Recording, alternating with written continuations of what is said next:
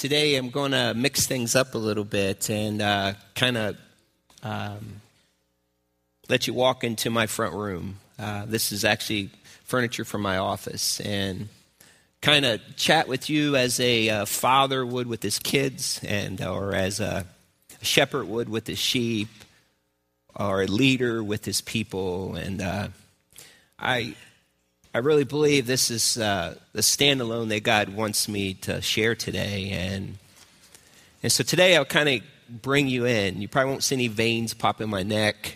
And uh, this is how I would talk with my, my children if I was at home or someone came in my office. And I also believe this after sitting through the first service. I believe that God wants these truths to be spoken today. Uh, I believe that many of you feel a lot like uh, 10th Avenue's North song, Worn. Uh, you feel like your life is running 150 mile an hour and in all directions, and this summer has run at breakneck pace.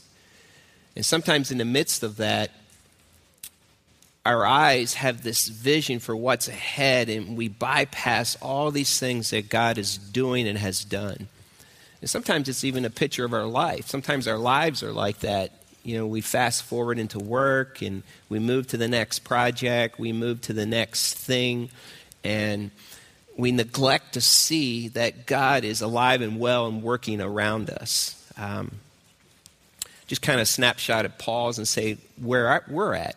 Um, my son Isaiah will be a freshman at Fairfield uh, Junior Senior High School this year. My younger son, he's uh, ninth grade. He's been ready for it since he's been about four. Um, uh, uh but in all seriousness, he, he's ready for that, and it's a, a, new stage for him and for us. And Hannah will be a sophomore at Grace College. She'll be an RA, which she is very uh, capable of and very mature um, looking at leading some other women. Uh, Josh will be a senior at Grace College.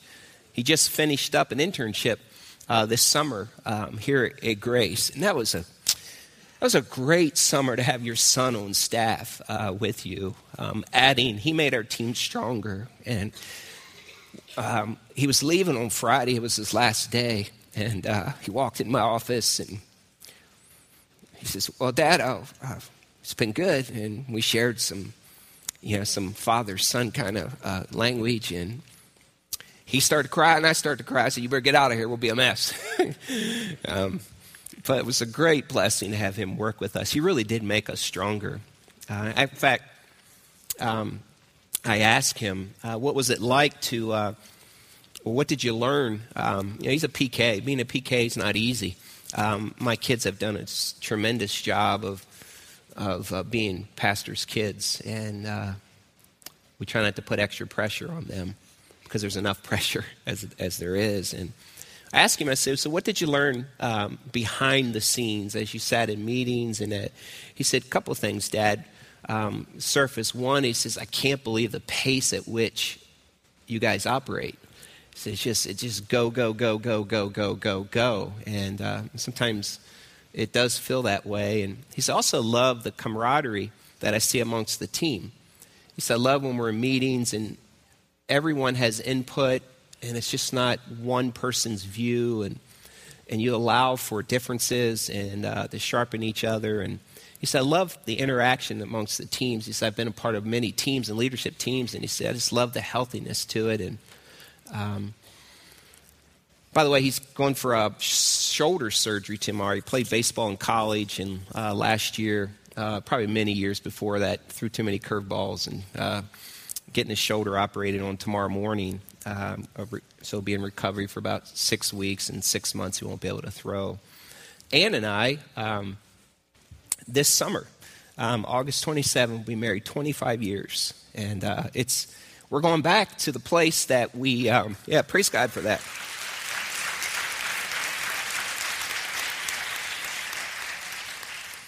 Wow, what a woman. Um, she is an incredible lady. Uh, I love her to pieces. Um, we're going back to the place where we honeymooned, uh, Virginia Beach. And if you're from the East Coast, they have bumper stickers. It's probably why we end up going to Virginia Beach for a honeymoon. Uh, it says, has bumper sticker says Virginia Beach is for lovers. So uh, figured that's a good place to honeymoon. Uh, we haven't we haven't been back there in 25 years, so we're going back to uh, um, reminisce, remember, and thank God for 25 years. That's kind of where we're at um, in our stage of life and our season of life, and we're looking forward uh, to that and, and to the new stage that uh, is coming. But as I talk with my children, uh, we often um, will talk about things like what I'm going to talk about today. But let me just say this before I move on. Um,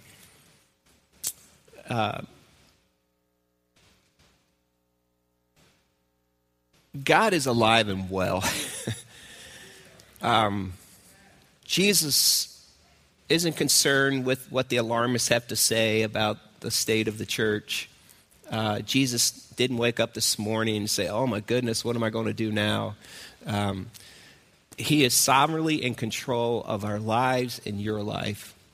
And in fact, before you woke this morning, that thing that maybe uh, Scott here in the main asked you to hold up, that trial, that struggle that is close, near, and dear to your heart. Maybe it's a relationship, maybe it's a child, maybe it's a financial thing. Or before you woke this morning, um, Jesus had already taken that thing because he sees past, present, and future. It already walked through his hands. It's like that thing that you're wondering what's going to happen this week. It's already been through the hands of a sovereign God who promises to work it out for good to those that love him.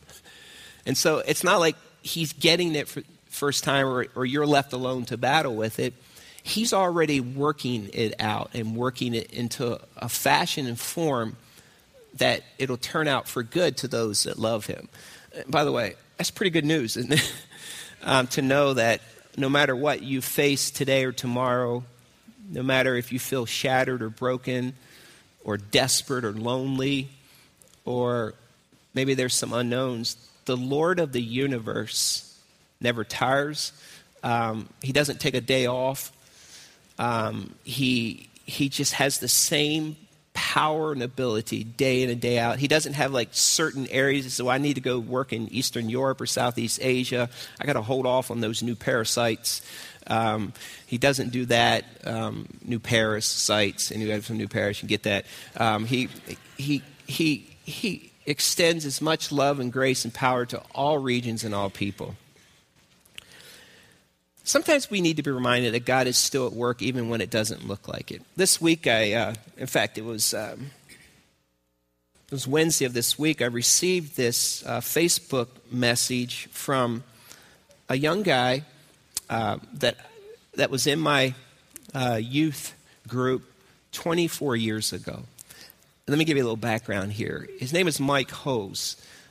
24 years ago, when Ann and I were first married, I ran a teen center in Hagerstown, Maryland, um, that reached the underprivileged, the, the kids that were um, from single parent homes, the girls that were pregnant, and all kinds of broken and shattered homes. So, we opened up this teen center on Saturday night, and I directed it and led it. We had a gymnasium. We played ball and pool and air hockey, and then I would give a devotional. And, and so, literally, in the first three years of our marriage, I spent every Saturday night at this teen center loving on kids. And out of that came a, a real love for ministry. And there's always a few kids that you wonder what happened to them? You know, 24 years has passed since I've uh, heard from this dude. And he was like one of my sidekicks. You know, I, I would throw him and a bunch of other dudes in the back of my Toyota truck, and we would go play basketball at the area outside of hoops. And would, his uncle owned Rocky's Pizza. And, and by God's grace, I had a chance to lead him to the Lord 24 years ago.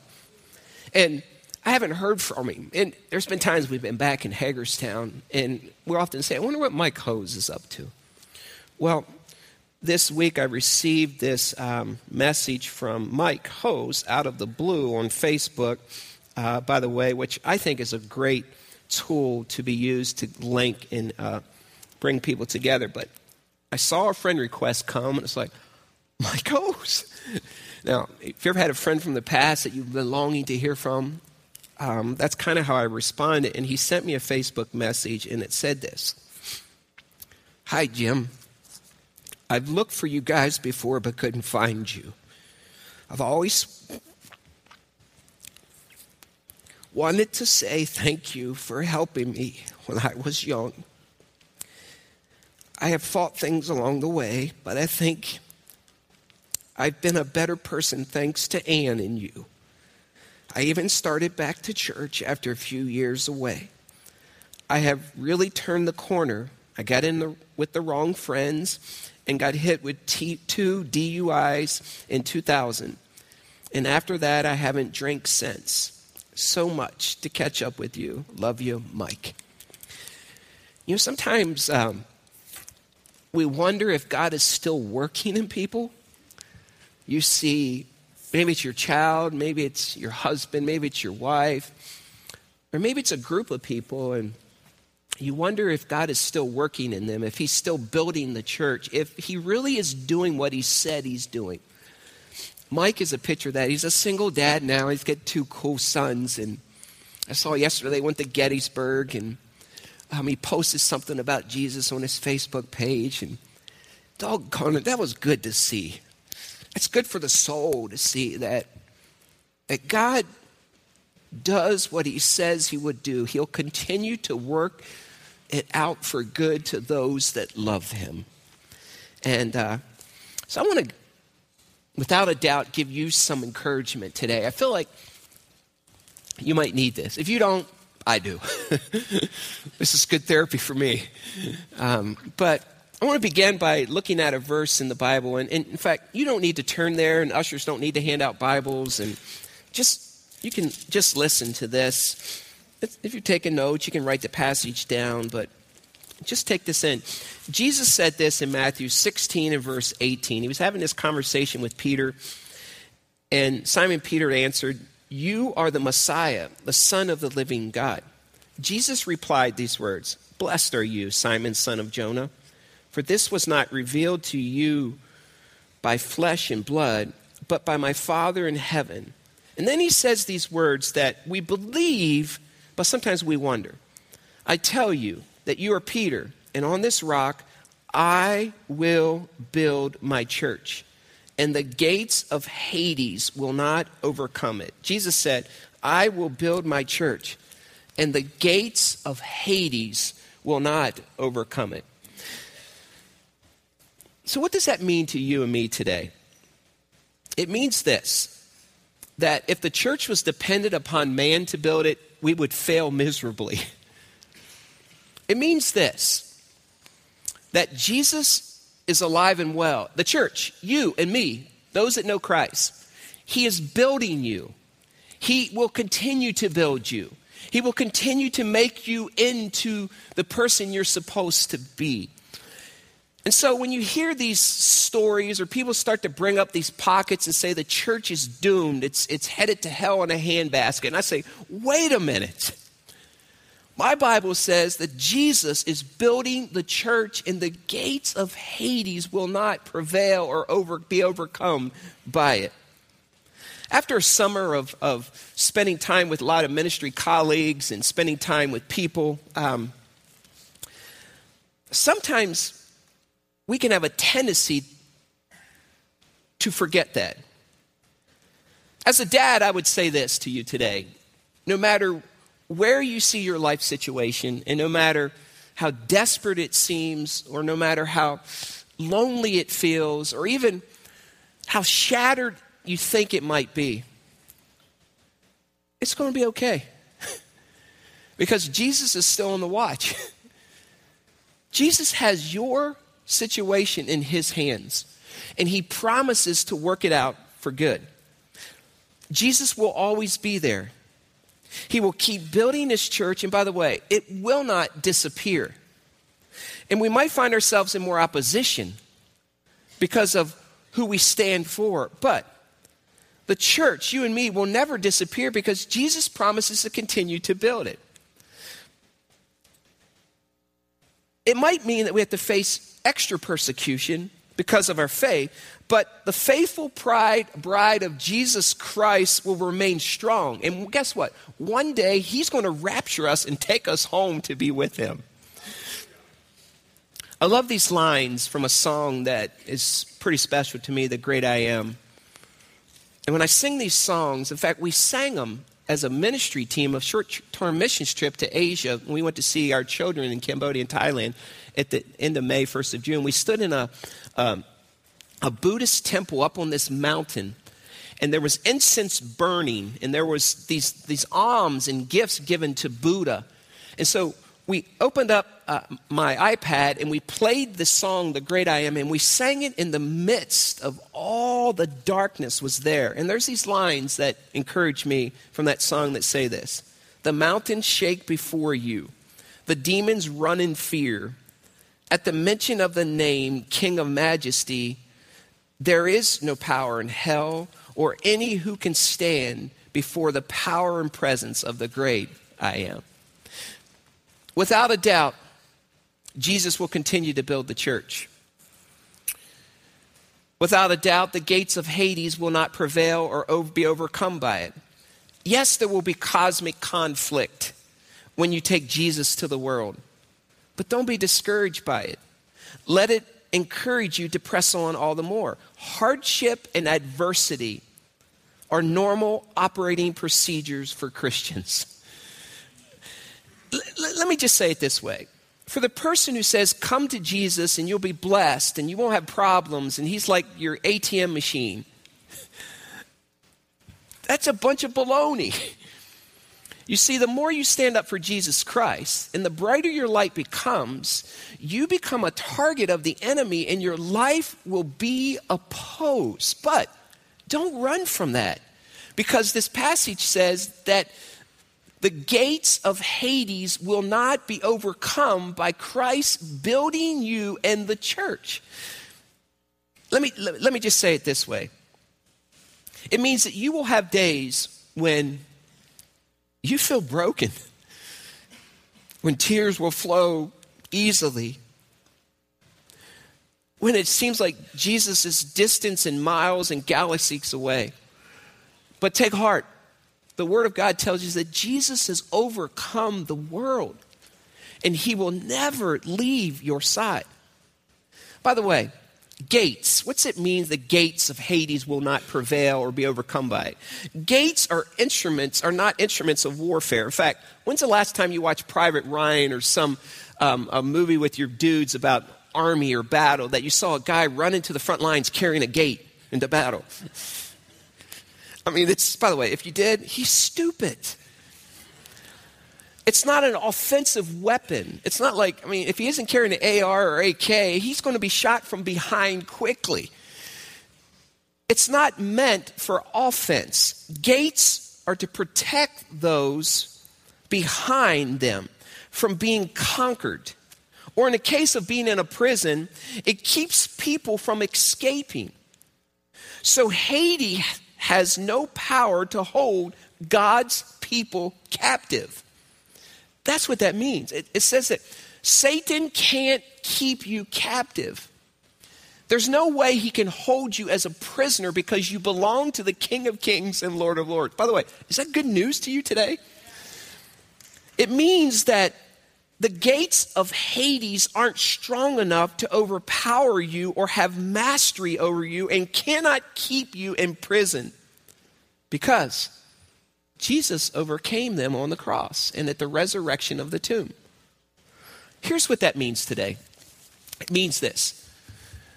Whether you feel this way this morning, maybe you walked in and you're just heavy and burdened for a child, or, or you, you find yourself in a broken marriage, or or you lost your job, or you fill in the blank, whatever you held up. You're stronger than you think you are because Jesus is working on your behalf to work it out for good.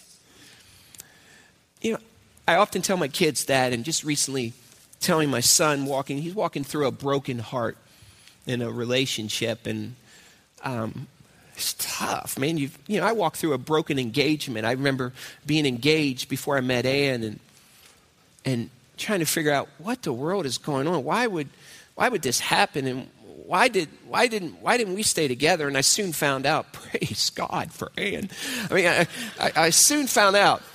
Um, but in the midst of that pain, You can't see that because you can't see the finished end of it. You can't see the who down the end of the road. You can't see some, you know that God promises to work all things out for good.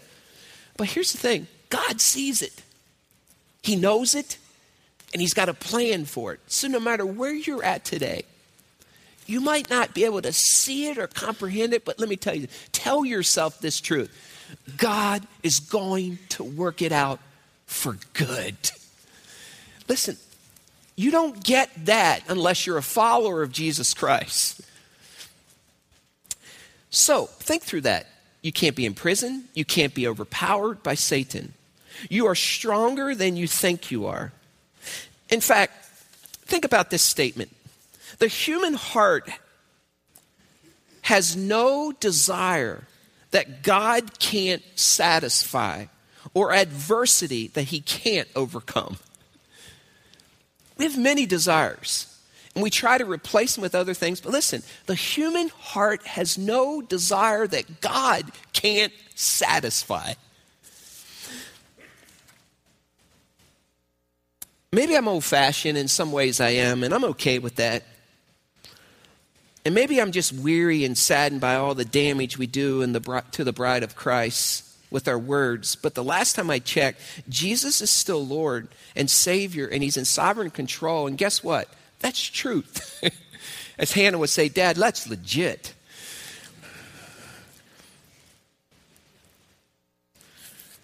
I think if I can really encourage us today, instead of talking disparagingly about the church, the church of Jesus Christ is alive and well. And when you talk disparagingly about the church, you talk about an individual. You're talking about the bride of Christ. How many men in this room in the link are married? Just, just raise your hand. How many of you are married? All right, thanks.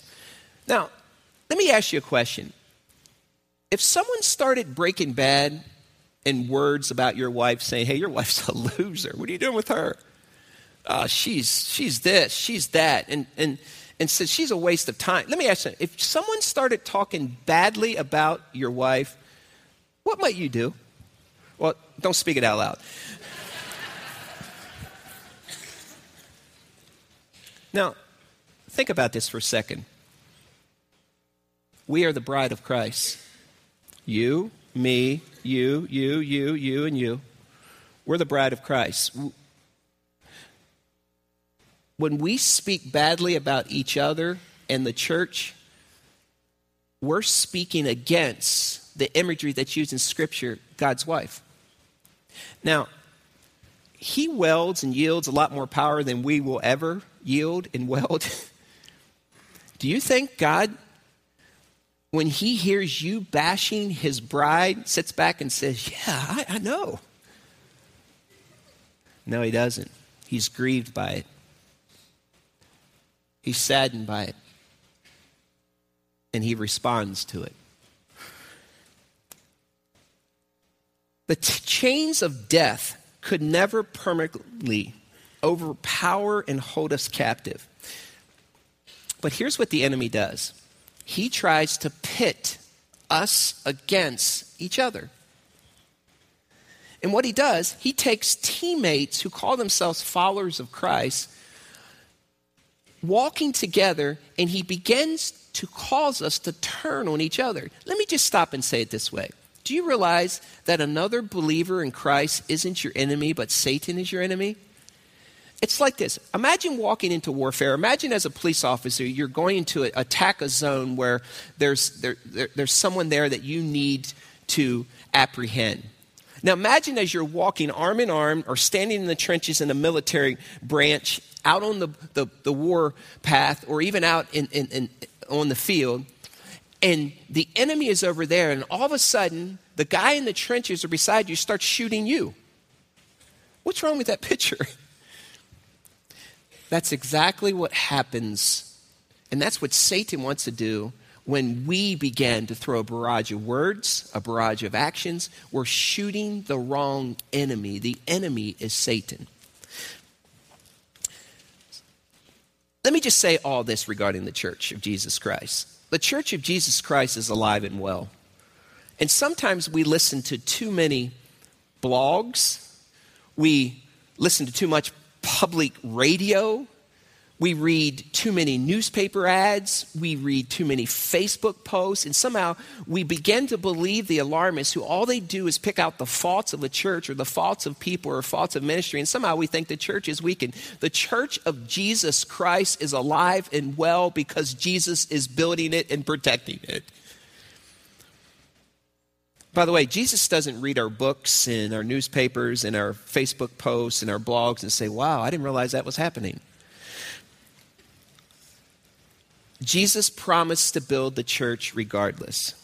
He already won the battle at the cross and at the tomb. So, no matter how liberal, fanatical, ritualistic, apathetic, or apostate its outward adherence may be, and no matter how decadent the rest of the world may become, Christ will build his church. Here's what that means your life, your family, your future is protected and held in Jesus' hands, and He has something great in store for you and those who call themselves Christ followers. I often say to my kids, you know, you can trust Jesus somehow he's going to work it out. I often say, it's going to be okay, Josh, Hannah, and Isaiah. It's going to be okay because the Word of God says that he is working on our behalf. And if he says he will do it, then doggone it, there's no reason to fear or panic. We're not a family who fears, we're not a family who panics. If they were relying upon me, they have much reason to fear and panic. We don't panic or fear because Jesus promises to care and lead us. He also promises to never leave us nor forsake us. There's a passage in Scripture I want to read to you today to encourage you. And you probably memorized it as a kid, and, and sometimes we fast forward so fast, quickly ahead that going to the next thing that we forget some of the truths of His Word. Just listen to these words and let them just wash over you or wash over you. That's how we say it back east, and let it just encourage you. Listen to these words The Lord is my shepherd, I lack nothing. He makes me lie down in green pastures. He leads me beside still waters. He refreshes my soul. He guides me along right paths for his name's sake. Even though I walk through the darkest valley, I will fear no evil, for you are with me. Your rod and your staff, they comfort me. You prepare a table before me in the presence of my enemies. You anoint my head with oil, my cup overflows. Surely your goodness and your love will follow me all the days of my life, and I will dwell in the house of the Lord forever. Here's what that means today. by the way, I need to hear this truth too. You and I will never walk alone in this lifetime. Never. I'm going to say that again because you need to hear that. Because you might not feel that way today. You might like feel like God is distant or galaxies away. You might feel like, like, like He's not answering your prayers. Listen to me. You will never walk alone in this lifetime. Christ will always be with you. Is that good news?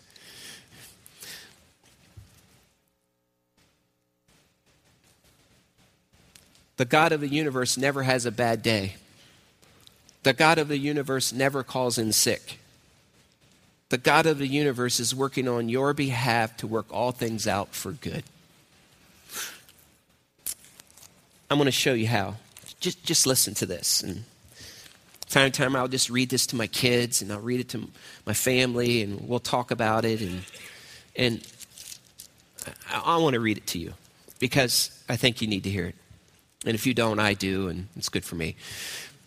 Romans 8 says this And we know that in all things God works for the good of those who love him, who have been called according to his purpose. For those God foreknew, he also predestined to be conformed to the image of his Son that he might be the firstborn among many brothers and sisters. And those he predestined, he also called.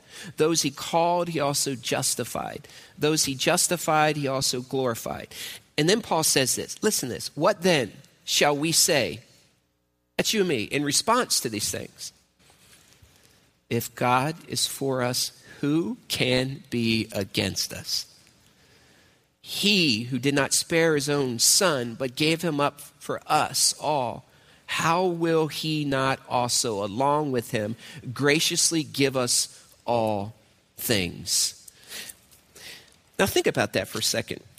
He predestines to work all things out for good. That's a big word, and it's not one that you might use in your sentence this tomorrow, but you'll want to.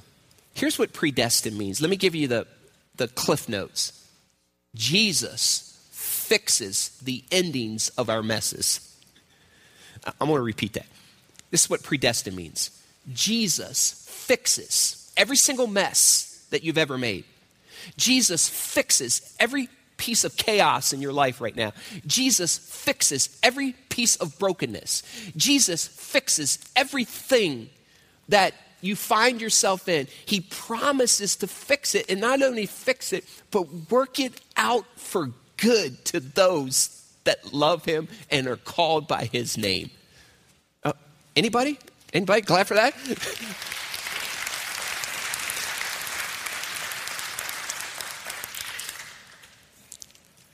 Here's what that means. Hold on, church. Listen to me. I'm a father talking to the kids. It's going to get better. It's going to be okay. Because my Savior, your Savior, promises to work it out for good. Right now, you can't see this. You can't see the end product. But listen, He's already run it through his hands, and he has something special in store for those that love him. By the way, predestined is only for those who call themselves Christ followers. Someone who doesn't know Christ, they have no hope. But those who know Christ, we got hope, and praise God for that.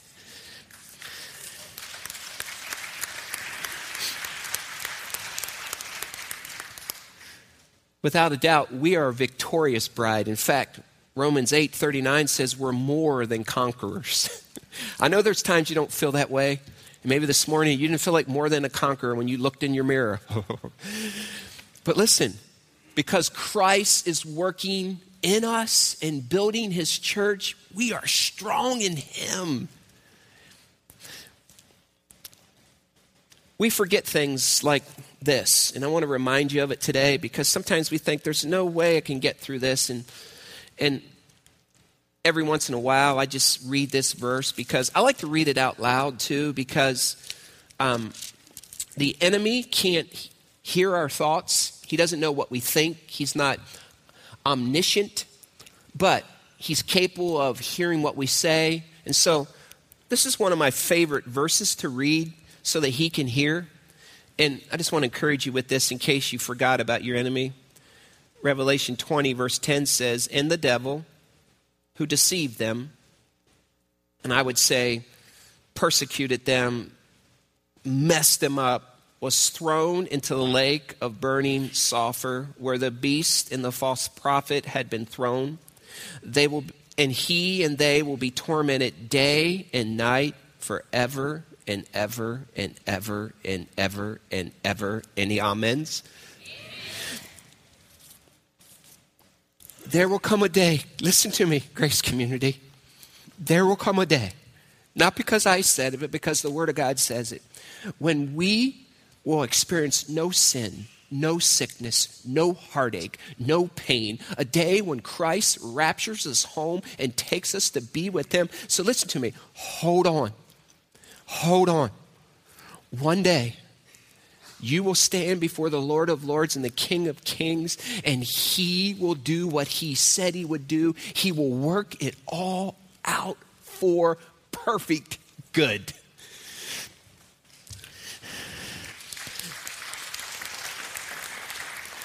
See, here's the problem, though. And I discussion with my children.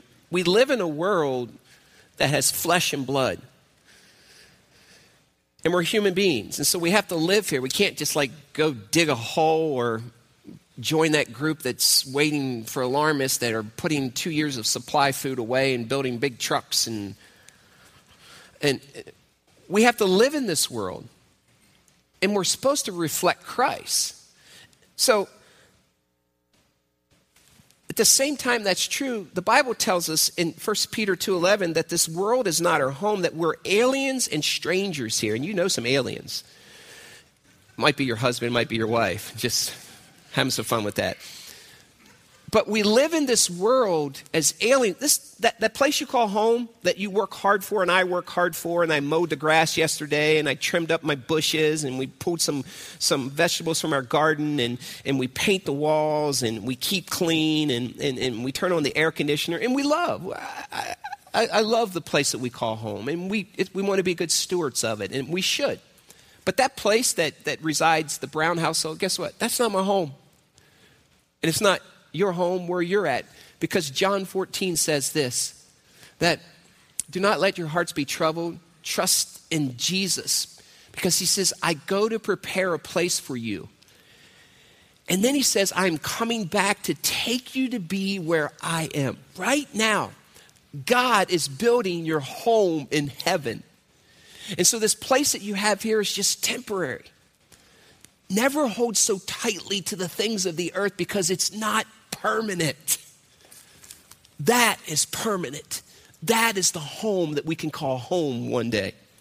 With that being said, then we shouldn't be so disturbed and distraught when things don't go well here because guess what? There will come a day when we'll finally be home.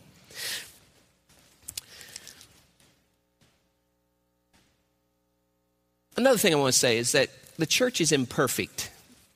It's led by imperfect people. Um, it will always be imperfect, but Jesus promises to build it. You know, in the Old Testament, to remind God of, to remind the people of what God had done, if you read the Old Testament, you will see story after story after story of like they built these altars and these memorials. And it's like they would cross the Jordan River, the Red Sea, and he would say, Take some stones and, and build this monument. Or take this altar and use it as a place, as a as a, a, recall of what God did. And so, wholly through the Old Testament are these monuments. There's these, these rock piles. And the Old Testament is loaded. In fact, my children and I, my wife and I, we went back in our back field and we planted a 35 foot cross, put it six feet in the ground by Turkey Creek. And we go back there, and we've been back a couple times as a reminder what Christ has done for us. You know why Jesus wanted and God wanted in the Old Testament for people to build these rock monuments? Do you know why he constantly said, build an altar? Do you know why he did that? Because he knew that they were, and we were prone to forget what God can do. And so, what would happen is they would be down the road facing another enemy. They'd be down the road in the midst of adversity or crisis. And they would, all of a sudden, because they're flesh and they're, they're human, they would wonder if somehow God could get them through. And so God would say, You need to go back and look what I did here. You need to go back and remember. You need to go back and look. We need to build modern day monuments. We need to build stone by stone altars to remember. Because if we forget what God has done when we face the next thing, we will be apt to think that God can't get us through that. I believe with all of my heart that this week, when I got that text from Mike Hose, pray for him, would you? He's a good guy. That guy was saying, Jim, I'm going to take you back 24 years to a moment in time when where this young man became a Christ follower. Jim, I want you to remember that. Guess what? It might have been some ups and downs in his life, and there might have been some hard turns and right turns and left turns and down turns, but guess what? I was working in his life to work it out for good, and 24 years later, here it is. Here's what I think the modern day monuments could be. Now, if we did this, the Church of Jesus Christ would look a lot different. I believe that social media could be the very mechanism to build the monuments and altars of the Old Testament. I believe that daily post by post, tweet by tweet, paragraph by paragraph, we could write, Look what God has done. We could say, He did this. Praise God for that. And page by page and scroll by scroll, as other people read through these posts, we could build these monuments and these, these altars to remind those of us that God is capable of getting us through. Now, think on that for a second. How many times have you listened to a song, read a post, saw a comment, and those very words hit you where you were at and said, I needed that?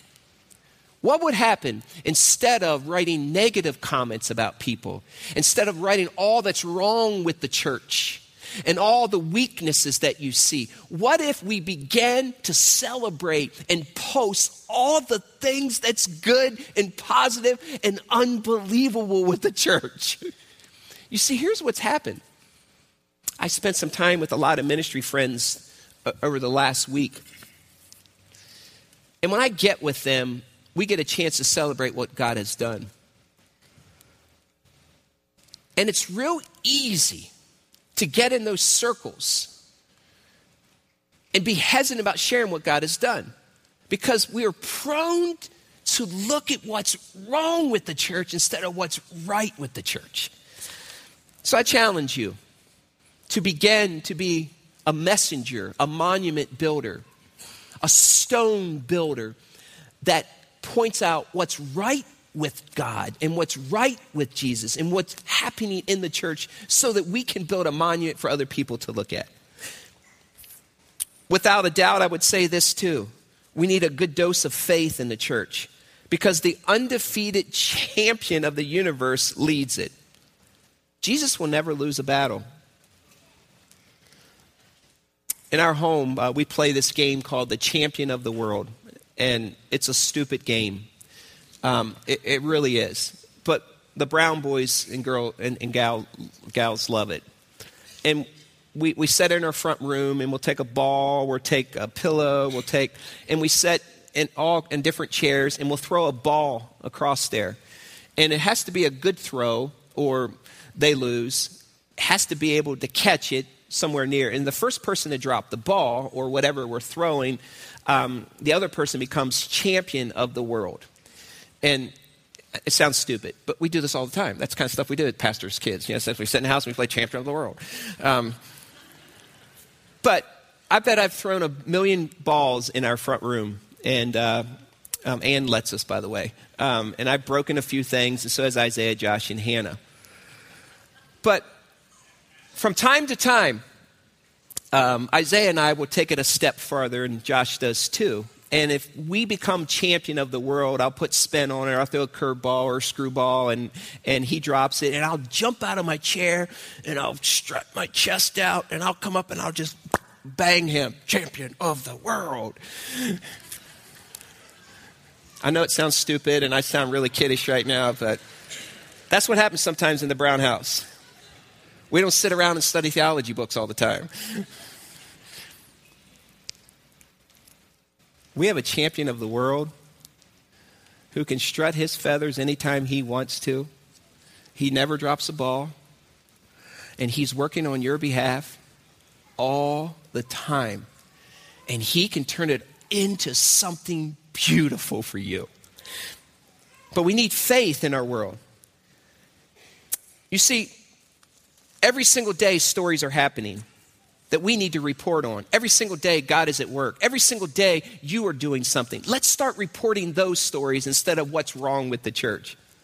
The last time I checked this book and its truths, the last time I checked, Jesus was the author. The last time I checked, it was inerrant and infallible. And the last time I checked, it says it's living and active, and it is full of truth. Listen, the next time you read a newspaper post, the next time you read a blog, know this. Just because someone wrote it doesn't mean it's true. But when you read this, this is true.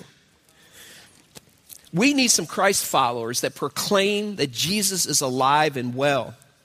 and will be your rock in hard times and good times. We need Jeremiah 20 and verse 9 kind of followers to say, even if, there, if, if I could contain this fire that's inside of me, I won't because I, won't, I will not not mention your name. Without a doubt, the local church is the hope of the world. Let me ask a question. Sometimes we forget, we just fast forward on the next thing and breakneck pace and see the next person saved. And a couple weeks, we're going to have more people being baptized. It's like we just move on and we forget what God has done. From time to time, we just need to pause, and you do too, and do an inventory of your life and say, Look what God did here when I prayed. Look what God did there. Look how He's changing my son and my father and my husband and my wife. Let me, just personally, if in fact you have been saved, come to know Christ as your Lord and Savior, or you've recommitted your life to Christ, or you've been baptized through the ministries of Grace Community Church, whether it's Kids City, whether it's been um, Young at Heart, whether it's been Axis, whether it's been um, uh, Next Generation, whether it's been Pursued, whether it's been Sunday morning, whether it's been by a, a person who attends Grace. Um, if you've come to know Christ, if you have recommitted your life to Christ, or you've been baptized as a result of the ministries of Grace Community Church, would you do something for me? Would you just stand? Just stand.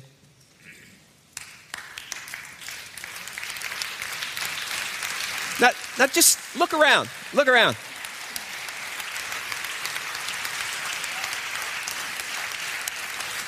Let, let, me ask this question to you in the link too as you're just remain standing. Um, b- by the way, never be ashamed of that. Never be ashamed of that. Listen, you're on the winning team.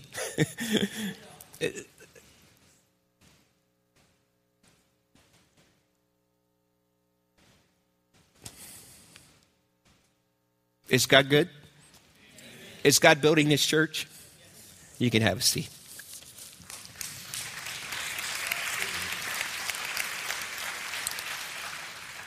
By the way, don't take this for granted. You see, when I'm out and about, I'm just being very honest. People talk about Grace Community Church in really unique ways. And I'll focus on the good, unique ways. Um, there's a buzz. And so they ask questions like, What's, how? Give me a prescription, Jim. What are you guys doing?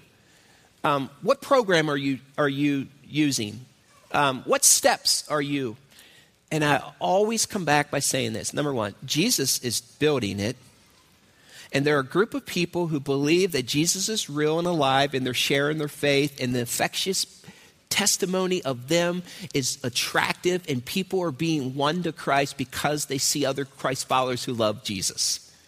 It's plain and simple. So l- let me say it this way for those of you who are Christ followers, don't ever be ashamed of the gospel. Don't ever be ashamed to share your faith. Don't ever be ashamed. And don't ever underestimate the power of your testimony. The power of your testimony overcomes the evil one.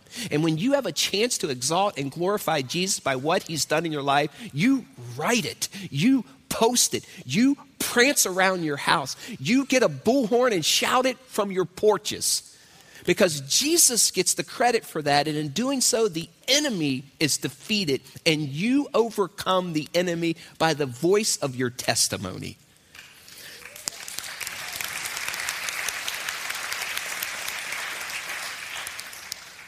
Without a doubt, we are individually capable, but collectively, we are unbelievable when we team together. See, let me, let me just put you in on something, a strategy of the, of the enemy that I know to be true. He's trying to divide us. Any smart strategist would take a group of people and say, if I can break them up and separate them, I can pick them off. Do you know that a lion waits till the animal is separated away from the pack until he attacks?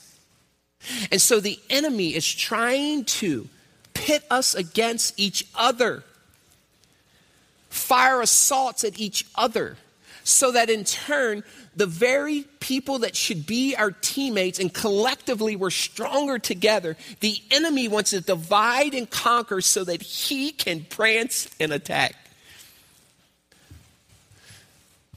So, what's that mean? Listen to me, Grace. Get rid of gossip, get rid of slander, get rid of you, and do for someone else what you wish they would do for you. Join the team, don't divide the team. We are stronger together. Without a doubt, you're valuable to God. All shapes, all sizes, all backgrounds, all baggage, and you're not damaged goods. Jesus loved you enough to personally die for you. Without a doubt, I believe this that the greatest days are ahead. I choose to believe that. And you know why I believe that? Not based upon some procrastinator that has, or procrastinator has, says this is what's going to happen. Not based upon what I listen to the public radio. By the way, turn off public talk radio. Holy cow. Quit reading stuff that always drives the church down. Read something good about the church. The reason I believe the greatest days are ahead because Jesus is building the church. Let me wrap it up by saying this, as I would say to my kids. I want you to know this. I might not know your name personally. And there's sometimes out in public that you see me and you wonder if I know you, and I might not know you. Um, don't let that stop you from coming up and saying, Hey, Jim, good to see you. I go to Grace Community. And let me say this even though I might not know your name, I love you. And I pray for you and your families. You see, when I look out here, I know the stories of a lot of you dudes and gals. I know what Christ did here. I know these turns and bumps that you're going in. And I know that my God promises to work it out for good to those that love him and are called by his name. I will also say this I will fight to my death for the truth and the cause of Jesus Christ. I want you to know this that I take my calling as a pastor seriously, and I will do my very best to give all glory that comes to Grace Community to the one who deserves it, Jesus Christ. I want to close by saying this.